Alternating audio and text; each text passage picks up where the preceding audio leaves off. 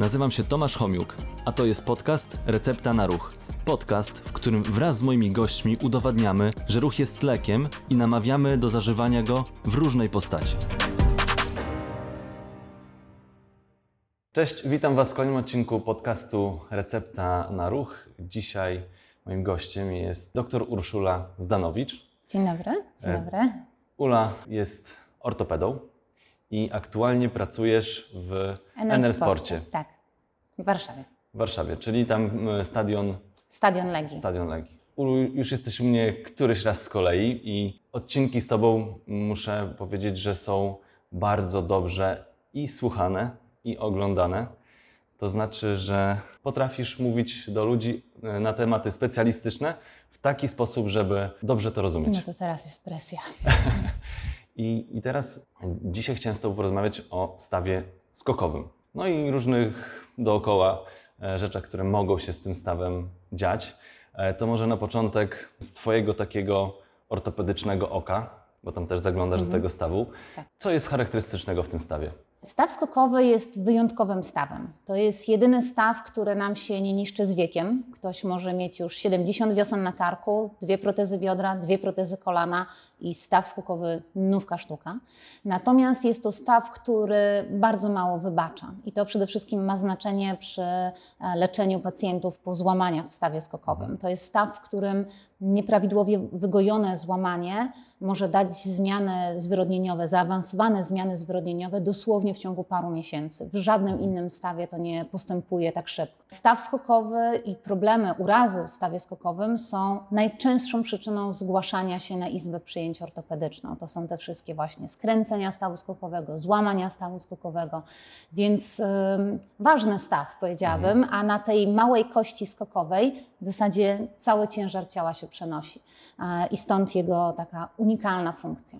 Czyli spore obciążenia tam działają. No bo jest- Obciążenia jak całego ciała. No, całego ciała. Jak się stoi, no to wiadomo ciężar własnego ciała, ale no, z tym stawem biegamy, skaczemy. W sporcie to już w ogóle te obciążenia muszą być gigantyczne. I Dokładnie. jeśli coś się stanie przy takim dużym obciążeniu, e, gdzie te siły są naprawdę potężne, to co tam się może popsuć? W sensie, co się może tam pourywać, połamać? Mhm. Co najczęściej się dzieje? E, No, jednym z najczęstszych urazów w ogóle to jest skręcenie stawu skokowego. Skręcenie stawu skokowego, czyli na chwilkę powierzchnie stawowe straciły ze sobą kontakt i wróciły na miejsce. Zresztą w ogóle słowo skręcenie i zwichnięcie, które bardzo często są Mylone. używane wymiennie, to są zupełnie dwa różne urazy. Zwichnięcie jest większym urazem, to jest bardzo duży uraz.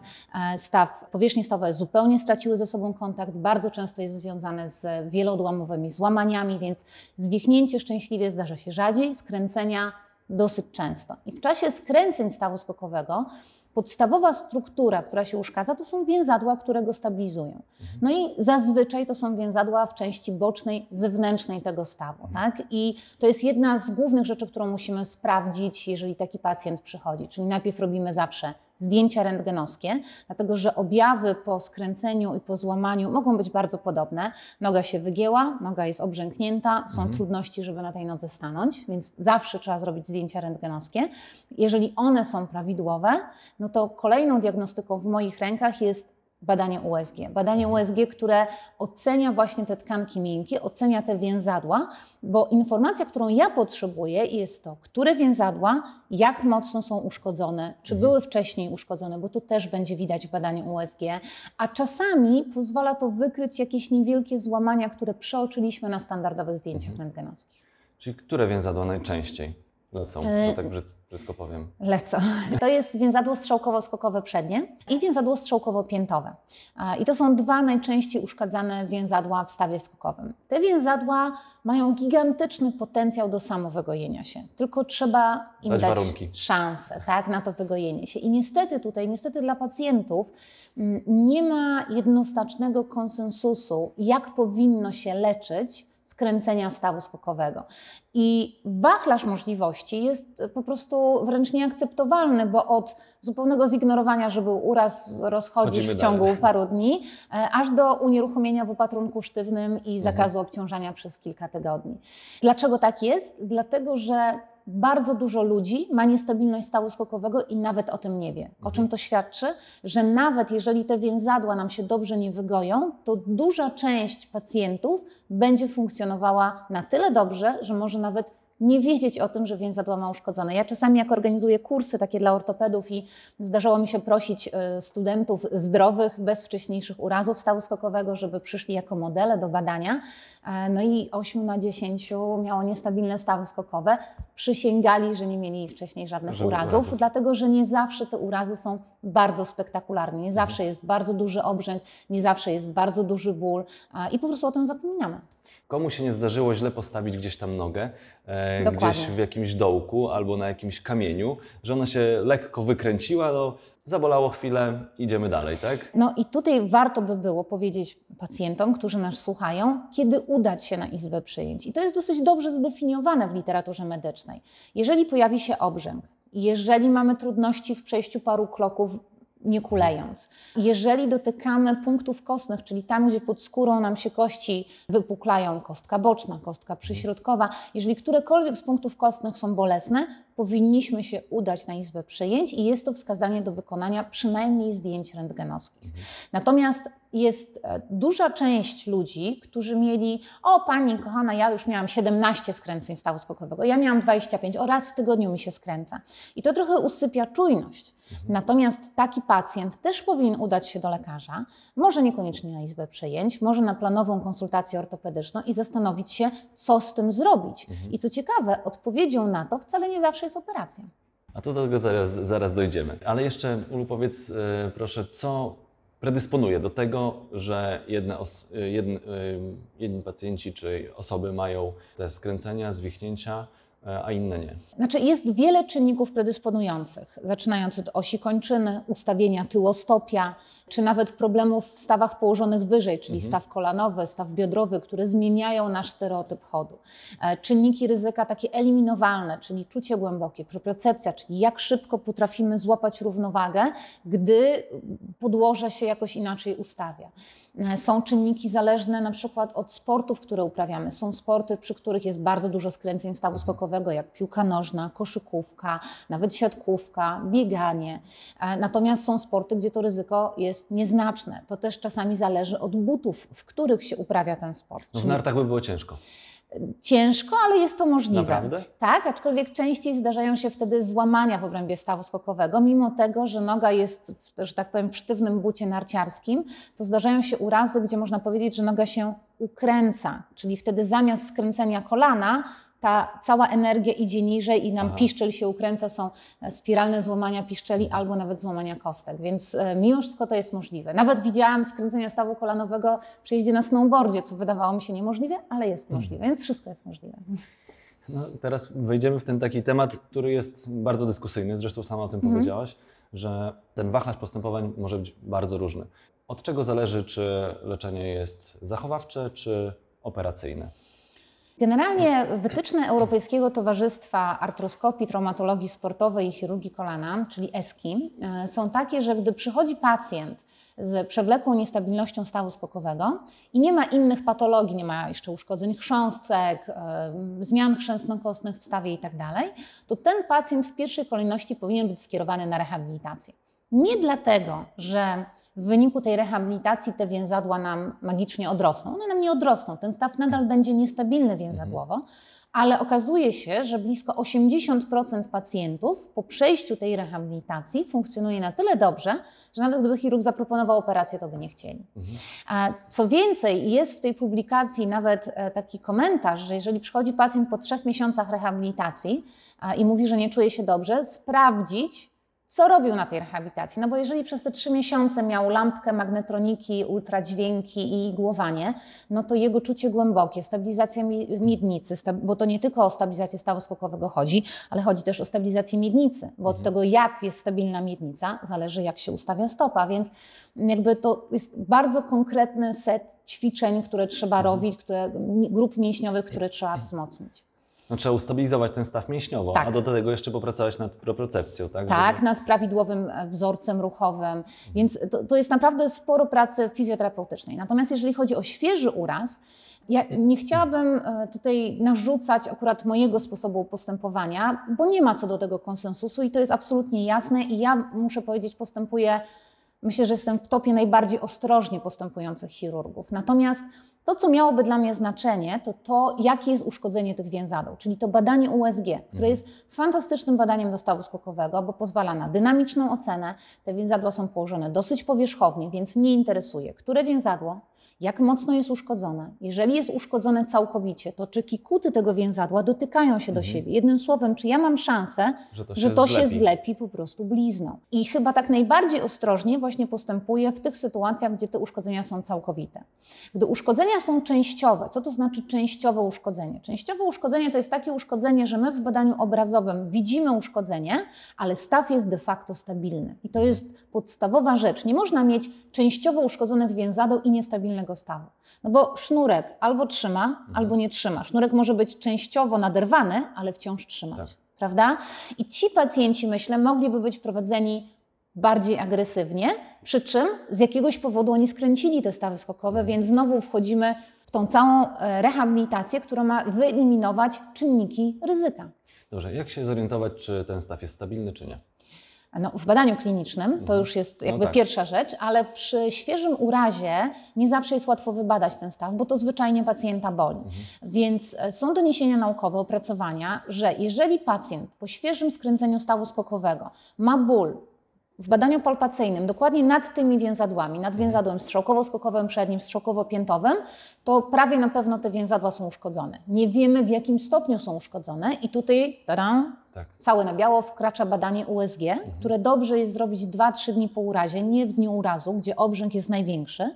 Natomiast uważam, że to wyjściowe badanie USG, ono nam determinuje obciążanie, nieobciążanie, unieruchomienie, e, ruszanie tą nogą, od razu rehabilitacja chwilę później. Tak więc dla mnie to są kluczowe informacje, czyli znowu mieć pełną diagnozę, mieć pełny obraz sytuacji i potem w zależności od swoich przekonań prowadzić dalej tego pacjenta. Dobrze, wspomniałeś o mm, unieruchomieniu. Od ile czasu ono może trwać? Albo nie trwać, albo ile czasu może trwać, tak? To, to jest i od, też od czego to, pewnie no, oczywiście powiedziałaś, tak, od wielkości uszkodzenia, ale ile mniej więcej unieruchomienie trwa, bo W moich rękach ono trwa trzy tygodnie. Po tych trzech tygodniach ja robię kontrolne badanie USG. Patrzę, jak to więzadło zaczyna się goić, bo ono się nie wygoi w trzy tygodnie. Absolutnie nie. Więzadło zbudowane jest z kolagenu typu pierwszego i taki pełna przebudowa kolagenu typu pierwszego to jest około 100 dni, to jest około 3 miesięcy. Tak? Więc nawet jak mi pytają, pytają pacjenci, ok, to będziemy się leczyć zachowawczo, to ile ta rehabilitacja? 3-4 tygodnie? Ja mówię, no nie, przynajmniej z 4-5 miesięcy. Dlaczego? Dlatego, że na początku, gdy goimy więzadło, nie możemy dać maksymalnych obciążeń. Nawet jeżeli e, chirurg, fizjoterapeuta uważają, że to nie powinno być unieruchomione z różnych Tak. przyczyn, możemy to sobie potem dyskutować o tym, to no nie można dać pełnych obciążeń. A skoro nie można dać pełnych obciążeń, a samo gojenie trwa około trzech miesięcy i to jak dobrze idzie, no to my nie osiągniemy wszystkich celów rehabilitacyjnych, dobrej kontroli mięśniowej, dobrej siły, prawidłowych wzorców ruchowych, w tak krótkim czasie. Co więcej, my bardzo często musimy nadrobić coś, co latami funkcjonowało przed tym skręceniem. My wcale niekoniecznie chcemy wrócić do stanu tuż sprzed skręcenia, bo większość skręceń jest, to są urazy niekontaktowe. Nam po prostu noga uciekła. tak, powiedziałaś unieruchomienie, że może te, trwać 3 miesiące. Nie, Natom- trzy tygodnie. Przepraszam, trzy, trzy tygodnie, tak. Tak. E, trzy tygodnie unieruchomienia, ale trzy miesiące ten proces gojenia się, takiego pełnego. Tak. E, ale wiemy o tym, że to nie jest takie unieruchomienie chyba, że, że nic się nie robi, tak? Mm, Bo e, no Już, właśnie. już mówię, no, y, jakby moje osobiste zalecenia przez lata mojej pracy ewoluowały i trochę zatoczyły koło. Pamiętam jak y, jeszcze tam 20 lat temu to głównie pacjentom dawałam ortezy takie z takimi łopatkami, które głównie ograniczały supinację i pronację. E, Potem im bardziej zagłębiałam się w temat, doszłam do wniosku, że przecież te ortezy niczego nie unieruchamiają, bo akurat głównie uszkadzane więzadło, więzadło strzałkowo-skokowe przednie przy tym ruchu niespecjalnie się napina, więc czemu to robię? I szczerze powiem, że w tej chwili ja zakładam opatrunki sztywne na trzy tygodnie, Okej. czyli pacjent chodzi o kulach, nie staje na tej nodze i rehabilitację. Moi pacjenci zaczynają po trzech tygodniach, ale zdaję sobie sprawę z tego, że to nie jest idealne postępowanie, dlatego że tkanki goją się lepiej, jeżeli przenoszą pełne, pewne obciążenia. Tak. Natomiast przy uszkodzeniach całkowitych, analizując badania obrazowe, które później robię w stałych odstępach czasu, e, no, na razie ten model mi się najbardziej sprawdza. Mhm. I to nie chodzi o to, że pacjent, który jest prowadzony inaczej, nie może się czuć dobrze na koniec. Pacjent może funkcjonować dobrze, nie mieć poczucia niestabilności e, i nie mieć dolegliwości, bo to zależy od rehabilitacji. Natomiast jeżeli stawiam sobie za cel, że to więzadło, które się uszkodziło, ma, ma wciąż spełniać swoją funkcję, to w mojej opinii to jest najlepsze działanie, ale pewno takich chirurgów jak ja jest niewielu. Bardzo często ci pacjenci nie mają żadnego unieruchomienia albo mają but typu walker, taki trochę przypomina but narciarski z częściowym obciążaniem, zakazem obciążania. E, No, tu niestety bardzo różne są podejścia u, u różnych chirurgów. E, Ja dlatego zawsze staram się weryfikować nie tylko tym, czy pacjent się czuje dobrze, ale też dodatkowo tym, jak w badaniu obrazowym te więzadła wyglądają. Dlatego, że najpoważniejszym czynnikiem ryzyka skręcenia stawu skokowego, pytałaś o czynniki ryzyka, a tego nie wymieniłam, mimo tego, że on jest absolutnie na samym topie, jest wcześniejsze skręcenie. Mhm. Zazwyczaj w ciągu wcześniejszych trzech miesięcy. I wtedy to są skręcenia nawrotowe, czyli do kolejnego takiego samego skręcenia doszło w ciągu trzech miesięcy od poprzedniego. To jasno daje, i to nawet Komisja Medyczna FIFA, bo w piłce nożnej jednym z trzech najczęstszych urazów jest właśnie skręcenie stawu skokowego, podnosi, że być może my wcale nieoptymalnie leczymy tych pacjentów, może oni wracają za wcześnie. No bo jak szybko wraca do sportu pacjent po skręceniu? Dwa, trzy tygodnie. Schodzi ból, schodzi obrzęk, jest jesteś ready to go, tak? No ale niestety potem w ciągu najbliższego kwartału kolejne skręcenie, kolejne skręcenie. Za każdym razem te więzadła bardziej się uszkadzają, czyli za każdym razem szansa na to, że w tej starej bliźnie ponownie uszkodzonej będzie na tyle dobre gojenie, że to się będzie trzymało, dramatycznie spada. Więc warto wytrwać przy tym pierwszym skręceniu. Dobrze, to jeszcze Cię spytam. Jak mocna jest ta blizna w stosunku do zdrowego więzadła? Jakbyś to oceniła? Myślę, że ona potrafi być mocna wystarczająco, natomiast no, to jest trochę jak z wyklepanym autem. No. Jest wystarczająco, ale Przy następnym- szału nie ma, tak? No, wszystko zależy od tego, jaki był ten pierwszy uraz. Jeżeli ten pierwszy, dlatego tak trudno jest w badaniach naukowych porównywać pacjentów między sobą, bo bardzo często brakuje tam tego wyjściowego badania. Więc my gdzieś tam uśredniamy wyniki pacjentów, którzy mieli szczerze mało istotny uraz z pacjentami, którzy mają potężne skręcenie stawu skokowego. Dobrze, jak nie było potężne, tylko tam się trochę urwało i jednak trzyma e, gdzieś ten, ten kawałek sznurka, to jak wy, wygląda to postępowanie? Jeśli Myślę, że wtedy można sobie pozwolić i na zdjęcie unieruchomienia, i na wcześniejszą rehabilitację, no i przede wszystkim skupić się, czyli najpierw wyciszyć oczywiście trochę, no bo tam jest obrzęk, to Mhm. Tak, boli tak, i tak dalej. Natomiast e, skupić się przede wszystkim e, na tym, żeby wyeliminować czynniki ryzyka kolejnego skręcenia, czyli żeby dać wystarczająco czasu więzadłu, żeby się wygoiło, żeby pacjent miał dobrą kontrolę mięśniową, dobry wzorzec ruchowy, prawidłowo się ruszał, porozmawiać z pacjentem, przy jakim sporcie to się stało. Większość naszych pacjentów to będą amatorzy. Bardzo często oni, no, jakby ich technika w danej dyscyplinie sportowej może być poprawiona, o tak powiedzmy, tak? Więc to jest ta końcowa faza re rehabilitacji, czyli SSR, tak? Sport Specific Rehabilitation, to już tak. Ty będziesz mógł więcej na ten temat powiedzieć, gdzie pod daną dyscyplinę sportową ćwiczymy, sprawdzić jakie mamy buty, sprawdzić gdzie gramy. Tak? Bardzo często na przykład, jeżeli to jest, nie wiem, gra w koszykówkę na hali, są takie hale, gdzie zawodowi zawodnicy nie pójdą, bo, bo mówią, że podłoga jest za bardzo zatrzymująca, tak? Podłoga zatrzymuje, I- reszta tak. ciała się obkręca i albo kolano, albo staw skokowy e, niestety doznają urazu. Nieubłagane siły ścinające, tak, Tak, zwane. absolutnie. Po, powiedziałaś o skręceniach, zwichnięciach, Mhm. a może trochę jeszcze o złamaniach. A jeszcze, poczekaj, jeszcze może tak, zanim przejdziemy do złamań, to jak wygląda to leczenie operacyjne? Jeśli Mhm. chodzi o, no jeśli już jest taka decyzja, że jednak operacja będzie najlepszym rozwiązaniem, Mhm. to jak to wygląda? Przede wszystkim rzadko są wskazania do operacji w stanie nagłym, ostrym. E, Bardziej to się dzieje wtedy, kiedy mamy to, to jest po prostu połączone ze złamaniami, które i tak leczymy, albo jeżeli mamy taki top level athlete, czyli takiego zawodnika najwyższego wyczynu i chcemy, żeby skrócić całkowity czas leczenia, żeby jego Mhm. przerwa była mniejsza. Wtedy często się wchodzi w takie leczenie ostre, natomiast u takiego e, normalnego pacjenta niekoniecznie, bo wtedy możemy sobie pozwolić na to, żeby pewne rzeczy podgoić. E, Rekonstrukcja albo polega na tym, że doszywamy, napinamy to więzadło bardziej, ponieważ bardzo często, zwłaszcza po niewielkiej ilości skręceń, tam są tkanki, tylko że one są wygojone w wydłużeniu albo się zsunęły ze swoich przyczepów kostnych, więc wystarczy je napiąć i doczepić do kości raz jeszcze. I do tego służą są różne techniki, są różne implanty. Szczerze, to nie ma dużego znaczenia, te implanty mają czasowo trzymać, więc zależy to od preferencji chirurga i to się ma wgoić. E, Natomiast jeżeli nic nie zostało, no to trzeba te więzadła jakby od nowa z czegoś zrobić. I tutaj też jest bardzo dużo technik. Są techniki, gdzie mm, używa się allograftów, czyli e, mm, tkanek od osób zmarłych. Tak? Są techniki, w których używa się ścięgien pobranych z innych miejsc. Są techniki, w których no, używa się tak zwanych sztucznych więzadeł, takich taśm. No to już trochę zależy od preferencji chirurga i e, sytuacji jakby wreszcie stawu. Tak? Zdarzało mi się u pacjentów z przewlekłą niestabilnością, gdzie na przykład widziałam, że jest bardzo duże zaburzenie ustawienia tyłostopia, łączyć to z różnego rodzaju osteotomiami, czyli gdzie przecinamy kość i ustawiamy ją inaczej, co jest oczywiście większą operacją, ale po to, żeby stworzyć inne warunki biomechaniczne.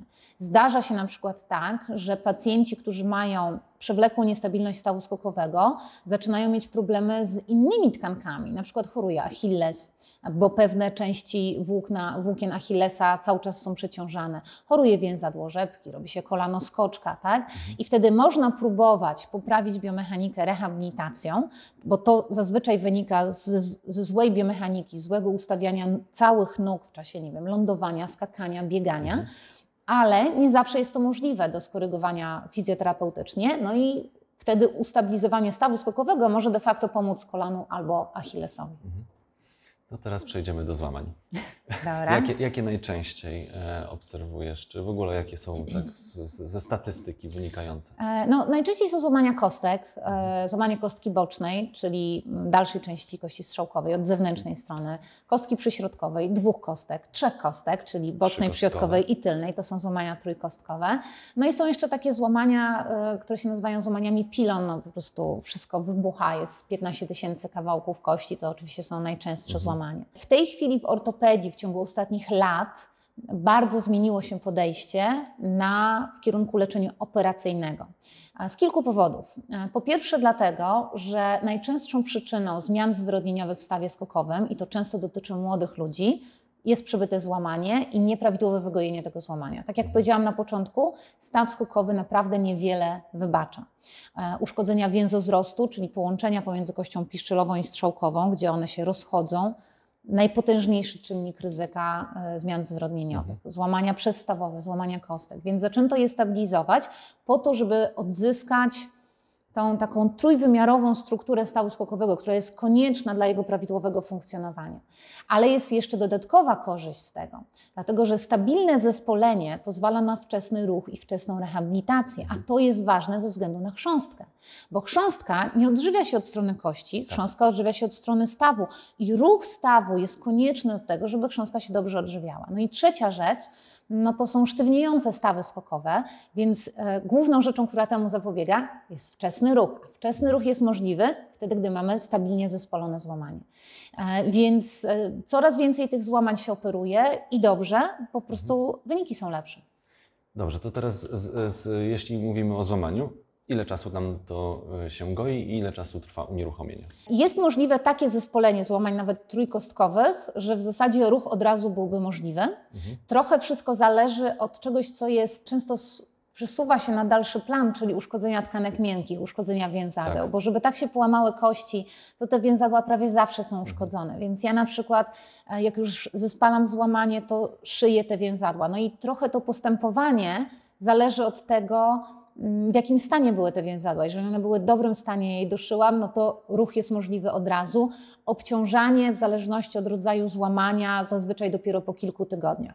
Ale to, że ktoś nie obciąża, że ktoś chodzi o kulach, nie znaczy, że nie można tym ruszać. I wtedy już fizjoterapeuta może tym ruszać. To daje też pewne obciążenia idące przez kości, dzięki czemu kość się goi lepiej. E, Więc no, jest takie powiedzenie, że życie to ruch i ruch to życie, tak? I, i, to- I to się absolutnie przekłada na ortopedię chyba we wszystkich dziedzinach. Jeśli tylko można, nawet jeżeli to jest w ograniczonym zakresie, od razu, od razu rehabilitację. Zdarzało mi się mm, pracować z fizjoterapeutami, którzy mm, nie mają dużego doświadczenia w pacjentach pooperacyjnych. I tu wtedy troszeczkę trzeba zmienić myślenie, e, bo ci pacjenci czasami są bólowi, często mają Mhm. dużą obawę przed ruchem. E, Warto zapytać, a czy bierze Pan leki przeciwbólowe, co zapisane są w karcie Tak, tak. wypisowej? E, I często się okazuje, że pacjent mówi, że nie biorę, bo ich nie potrzebuje. Mhm. Nie potrzebuje, jak nic z nogą nie robi, ale jak idzie na rehabilitację, to może potrzebować. Potem drugie pytanie, a ile Pan ich bierze? Na przykład często zlecanym lekiem przeciwbólowym, niezaburzającym gojenia kości jest paracetamol. Fantastyczny lek, ale trzeba go brać w odpowiednich dawkach. Więc jeżeli ja wpisuję w karcie, nie wiem, trzy razy dwie tabletki, cztery razy dwie tabletki dla dorosłej osoby, czyli co 6, co 8 godzin, a ktoś dwa dni temu wziął jedną tabletkę, to szczerze czterolatkowi by to nie pomogło. Więc jest dużo takich aspektów, żeby jednak móc ruszać stawem, e, mobilizować te tkanki miękkie, zapobiegać wzrostom. Wzrosty, które się potrafią zrobić w stawie skokowym, jeżeli on będzie długo po urazie czy po operacji unieruchomiony, są do, nie do rozćwiczenia rehabilitacyjnie. To są takie płaszczyznowe grubości kilku centymetrów blizny. Oczywiście jest na to rozwiązanie, tylko niestety operacyjne, Operacyjne. tak? bo możemy zrobić artroskopię i przez dziurkę od klucza wszystko tam sobie wyjeść, no ale lepiej by było temu zapobiegać. Zapobiec, tak. tak. Chyba na koniec, mi bardzo miło się z Tobą rozmawia i mógłbym jeszcze długo. Na koniec zagadka. O matko, Zagadka. nie uprzedziłeś mnie o tym. Zagadka, uprzedzałem. E, A to, a, to, a to przy okazji Twojego wystąpienia świetnego, które oglądałem na TEDxie, A. czyli e, co to jest jeden pacjent, dwóch lekarzy i trzy opinie. Tak, teraz w listopadzie e, miałam zaszczyt wystąpić na TEDxie w Koszalinie i taki był temat mojego wystąpienia, bo miałam wrażenie, że często pacjenci są zagubieni, tak? zasięgają kilku opinii i to jest super, uważam, absolutnie zasięgnięcie drugiej opinii jest ekstra. E, Natomiast i, i słyszą więcej opinii niż osób, których pytały i Mhm. myślą sobie, no to jak wybrać, jak, jak się zorientować, który lekarz mówi bzdury, a który nie mówi bzdury, Czy się dlaczego? operować, czy się nie operować? się operować, czy się nie operować. I, I w tym wystąpieniu, w tym TEDxie staram się wytłumaczyć, że no niestety medycyna nie jest zero-jedynkowa, że może być wiele rozwiązań tego samego problemu i to podejście lekarzy e, trochę wynika z ich doświadczeń, z tego, z jakimi pacjentami się spotykali, co sprawdza się w ich rękach. Staram się troszkę to odczarować, tak, żebyśmy, żebyśmy bardziej zrozumieli, jak niestety mało zero-jedynkowa jest medycyna. To jest jej wadą i zaletą oczywiście. E, I, I dlaczego tak może być i jak tu wybrać tego dok- doktora dla siebie. Dziękuję Ci bardzo. A oczywiście zapraszam do, obejrzenia, za- zapraszam do obejrzenia TEDxa. Tam ta zagadka jest tak dokładnie wyjaśniona. Tak. Dziękuję Ci bardzo. Dziękuję serdecznie. I zapraszam do oglądania podcastu. Przypominam, co drugą środę o godzinie 12. Cześć, do zobaczenia. Dziękuję bardzo.